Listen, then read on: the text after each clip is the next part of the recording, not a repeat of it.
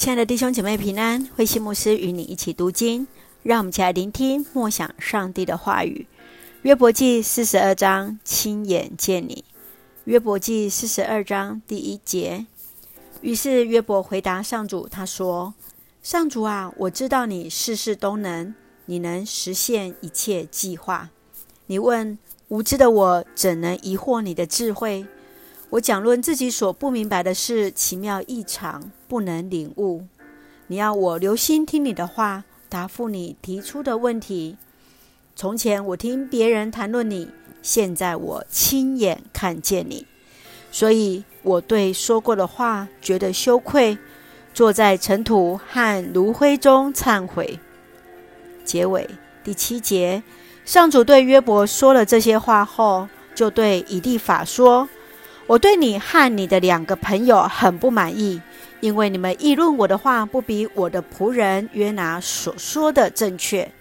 现在你们要拿7只公牛、7只公羊到约伯那里去，为你们自己献上烧化祭。约伯要为你们祈求，我会悦纳他的祈求，不按照你们的愚昧责罚你们。你们对我的议论不如约伯所说的有理。于是以利法、比勒达、索法按照上主所吩咐的做了。上主悦纳约伯的祈求。约伯为3个朋友祷告后，上主非恢复了他的景况，使他比从前加倍兴盛。他的兄弟姐妹和从前的朋友都来探望他，在他家里一起用饭，他们对他表示同情，为了他从上主那里所受的一切灾难来慰问他。每人送给他一些钱和一个金环。在约伯的晚年，上主赐福给他，比他早年所得的还多。约伯拥有14000只羊、6000只骆驼、2000头牛、1000匹驴。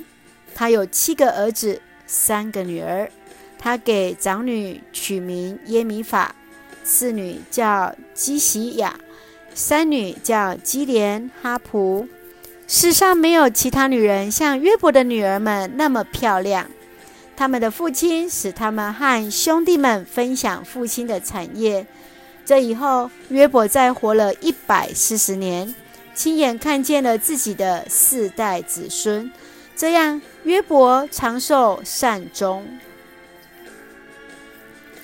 约伯记最重要的，并不是在谈论为什么约伯会受苦，而是我们看见越来越靠近上帝的约伯，能够让约伯靠近的上帝。约伯记从约伯的祈祷开始，在最后一章也以祈祷作为据点。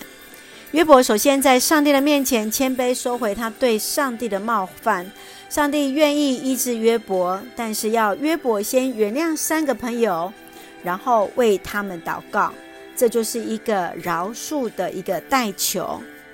我们来看一下第5节，第5节说：从前我听别人谈论你，现在我亲眼看见你。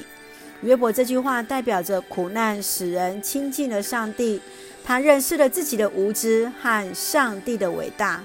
上帝的伟大再次说服了约伯在苦难中仍然顺服着上帝的安排。风闻听过，意思是听说，这些都是第2手的资料，然而亲眼看见才是第1手的一个经验。从过去风闻到眼见的一个笃定，约伯清楚知道上帝爱他。过去约伯只知道上帝跟人家谈论，跟人家辩论。如今当他亲眼看见上帝之后，他发现辩论不再重要了。回想一下，你是如何认识上帝的？曾经经历过什么样的苦难呢？而也在苦难当中又如何更认识上帝呢？继续我们再来看第10节。第10节这样说：约伯为3个朋友祷告后，上帝恢复了他的景况，使他比从前加倍兴盛。上帝问约伯：你愿意饶恕他们吗？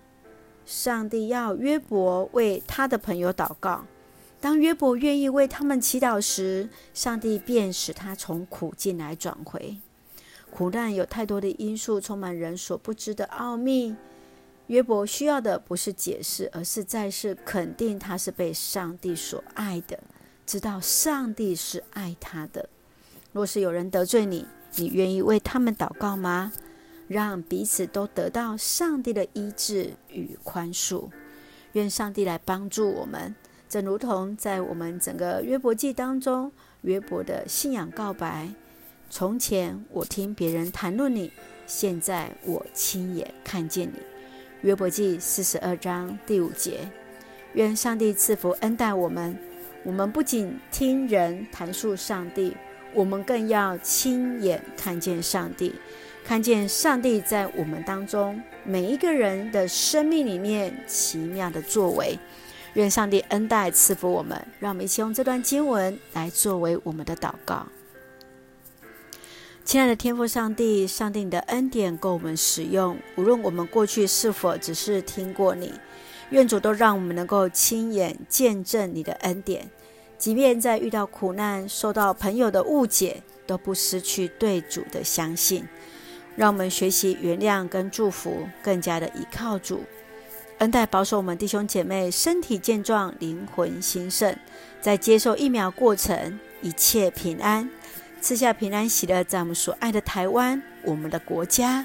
感谢祷告奉主耶稣圣名求，阿们。亲爱的弟兄姐妹，愿上帝的平安与我们同在，特别让我们在整卷的约伯当中一起更加的来认识主。上帝的平安与你同在，大家平安。